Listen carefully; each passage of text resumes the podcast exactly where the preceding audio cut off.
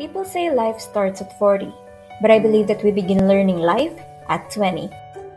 Hi, I'm Jella, and this is Life at 20s. This is not just a podcast, this is my diary. Kumusta besties? How are you coping up with life? Grabe, ang bilis ng panahon, no? It's already a few days before December 2021. Parang kailan lang namumroblema tayo kung paano mag-hoard ng alcohol, sanitizers, face mask. Ngayon, paunti-unti nakakabalik na sa schools yung ilang estudyante. We're already eyeing face-to-face classes in all degree programs at ito nga't dumadami pa din ang utang ng Pinas. Well, this past week I've been equally lazy and productive at the same time. I had some works done and I had some time to slack off. So feel ko balanced naman yung life ko this week. It also felt good to be talking to people who match your energy and somehow share the same sentiments with you. It actually felt like a breather. It seems like somehow I was back to my old self again, someone who's not afraid of speaking her mind and is having fun talking to people. Also, last week, my mom heard about this podcast. So, pinilit niya akong iparinig sa kanya yung mga episodes and honestly, I was so scared.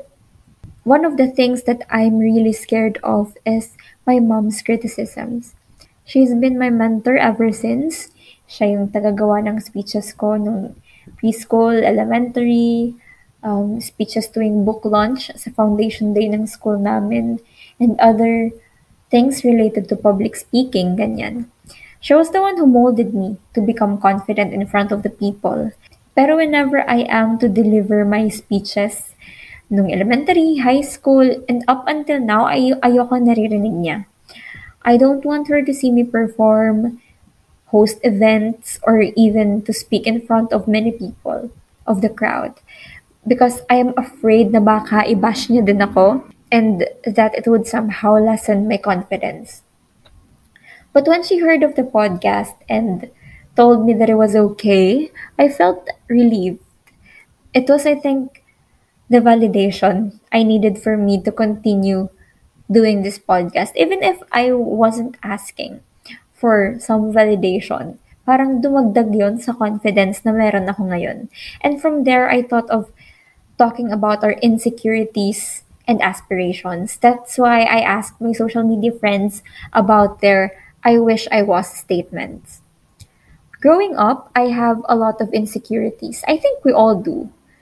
We have a lot of I wish I was. Even the most beautiful person in the world, even I think even Angelina Jolie and Gal Gadot have their own insecurities too. And it's normal na magkaroon tayo ng insecurities because human nature, people are never contented. Mayaman ka pero you still want to become happy. Maganda ang career mo pero gusto mong jowa. You have a lot of achievements pero you still want to be more. It's because we always crave for the better versions of ourselves. So this episode is actually for those people who answered my poll, char, those people who keep on striving to be the best version of themselves and for those who continue working on their aspirations. I wish I was mayaman. We have this tendency to think that things would be better if we are richer. And by we, I mean those people who do not have enough to provide for their family or those who do not have more to give to others. 'Di ba? Sa hirap ng buhay, sa mahal ng mga bilihin, pera na lang talaga yung kulang. And if you're living in a big family, say like members of five or more with kids attending school and parents not having sufficient income, money is really a problem. Money is a big thing. And I don't want to feed you with the narrative na money can't buy happiness because sa mundo ng mga kapitalista, sa mundo kung saan lahat ng serbisyo, lahat ng produkto may bayad, you can just barely live with little money. And I also want to tweak this statement by saying na it's not just mayaman in terms of money. I wish I was mayaman with knowledge, with experience, with friends, with other things which people regard to as their wealth. I wish I was more vocal about my feelings. I wish I was stronger to speak up against my relatives. I wish I was more open to my parents. I think lahat naman tayo gusto natin i-express yung sarili natin sa mga taong nakapalibot sa atin. Gusto natin mas open sa family and to share with them our sentiments. Gusto natin ipaalam sa taong mahal natin yung nafe-feel natin towards them. But why can't we? I think it's because we're afraid of being rejected, of being invalidated. It's not easy to communicate to other people or to communicate it's not easy to communicate to other people, especially when it comes to expressing our feelings and opinions. Takot tayo sa idea na baka hindi tayo mapakinggan. O baka at the end of the day, lumabas lang sa kabilang tenga yung sinasabi natin. But bestie, you don't have to rush. Opening up yourself to other people, most especially your loved ones, requires time and patience na din. You don't have to force yourself into expressing yourself. I believe na it's all about then perfect timing. Sooner or later, you'll get to find that urge to speak up and tell people about what you feel or what you think. I wish I was studying college in a different city. I wish I was given a chance to choose a course and a profession. Sabi nila, meron daw tayong free will.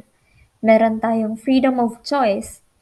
But some culture just says, no bestie, not a chance. And I think um, yung Pinoy culture kasali doon. Some of us are walking down a path that someone else chose or made for us. Some of us are still trying to make that choice relevant in our lives because they believe that it was the best for them because their parents, their family made them think so. Some people are just living off with it kasi andyan na eh. Ano pong magagawa nila? Marami sa atin yung walang chance na sundin kung ano yung pangarap nila because of the pressure from the family. Because they only have resources for some other courses or careers or baka din dahil sa practicality. And also because I think of misinformation about the careers na kaya pag engineer ka or nurse ka, yayaman ka agad. Or mabilis yung um, pagpasok ng pera. Madali siguro kung sasabihin ko sa inyo na kung ayaw nyo sa school or sa career nyo, edi don't. Sabihin nyo sa magulang nyo. Kasi that won't be easy. I know that. It, it will never be easy telling your parents, telling your family that you want a career, a profession na parang taboo for them or something that they are against with. Kaya para sa mga magulang dyan, huwag nyo ini-scam yung mga anak nyo. Let them choose the path that they want to take. I wish I was his type. I wish I knew that love's not a fairy tale.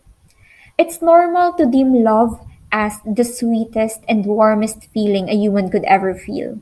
And it's normal that we dream of becoming our crush's type. Minsan nga, we turn ourselves into someone na magugustuhan ng taong gusto natin. But here's what I've learned. Do not ever fake yourself. Do not become someone you're actually not. Because it won't last long. Sooner or later, marirealize mo na nakakapagod maging ibang tao para lang pumasok sa standards ng iba. And I think and I believe that love is still a fairy tale. But the thing with fairy tales is that it only makes us look at the ending. Diba? Yung happy ending. We don't pay much attention to the problems, to the villains, to the climax, to the resolutions. Or we might think that the problems can easily be resolved. Yet I still believe that in our own time, we will have our own happy ending. Maybe not with our own prince or princess, but a happy ending in a life that we worked hard for. I wish I was mentally stable. I wish I was not a victim of sexual harassment. I wish I was not born. Well, I must say that this is not a mere insecurity. It's more than just an aspiration. We all clamor for mental stability as it really affects our productivity and even our relationship with other people. But as much as our mental health can be fixed, our traumas can't. These lead us to wanting to undo our life and wish that certain things didn't happen, like walking alone in that empty street, getting drunk, or even your parents having sex. Our traumas don't heal. They're not like scars which can be healed with time or any ointment. What we do is live with the trauma, accept that we will always suffer with the triggers, the consequences, and that we have no choice but to not let it define us. It's not easy and never will. It's a continuous process. I wish I was better than what I have become today. I wish I was good at the things I love to do. I wish I was able to achieve more than today. As I've said earlier, we always want the better and the best version of ourselves. Some of us are not used to doing things on a bare minimum. Probably because we are used to doing more, giving more, and being more. This happens a lot to achievers. Usually, we are not contented with the words, okay na to, this is good, or this is nice. That even if they have done everything they could, they've done their best, feeling nila it's not enough for an okay, or it's not enough to have an okay or nice remark. That is why akala natin we could have done better, na we could have been giving our best. We have to accept then that some people do not have the same level of appreciation as we do. Some people think na all efforts are equal. That's why they don't give that much satisfying feedback. And because of these kinds of remarks or feedback, minsan nawawalan tayo ng ganang gawin yung mga bagay na napap- nagpapasaya sa atin or napamahal sa atin. But here's what we need to learn. We should gradually refrain ourselves from living in other people's expectations and start affirming ourselves for our efforts and achievements. It won't be long until we realize na what really matters is how you perceive yourself and how you give yourself the validation that you have been seeking in other people. I wish I was confident. I wish I was beautiful.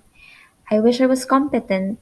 I wish I was smart. I wish I was a butterfly.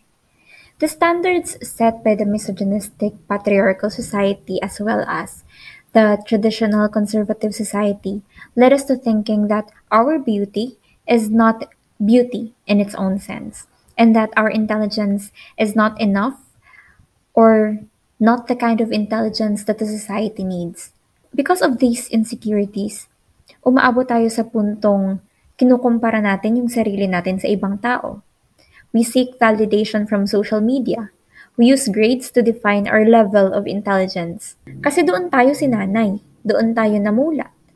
However, the world is changing and is more open to better and inclusive standards. And that is the standard you set for yourself and not the ones set by other people for you.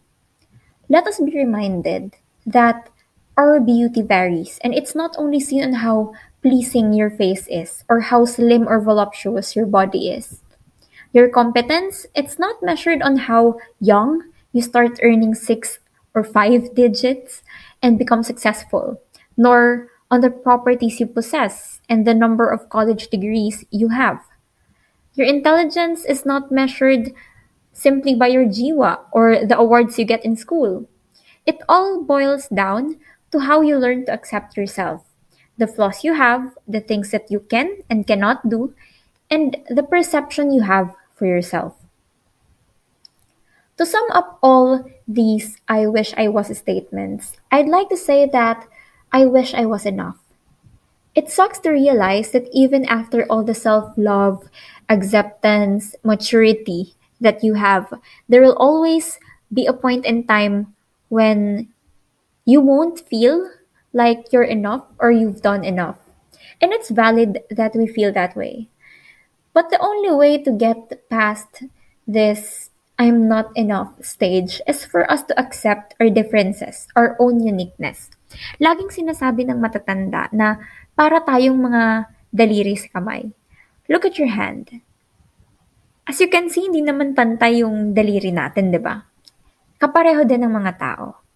We have our differences. We are built in a way that is unique to us. Hindi tayo laging the best. Hindi tayo laging very good. We have our better luck next time faces. We have our it's not for me moments. And it's all okay. That doesn't mean you're not enough. But what makes enough enough? First is when you are able to accept that you are good, better, and best in your own way. Second is when you don't need to beg for validation from other people and just do the things that you do. Lastly, you're enough when you learn how to give yourself some gratification. I am enough because I know that I am better. I am enough because I don't need people to tell me that I am better. I'm enough because I know that I am doing my best. This is Jella reminding you that you are valid and you are enough. Have yourself vaccinated, keep yourself sanitized, and stay safe.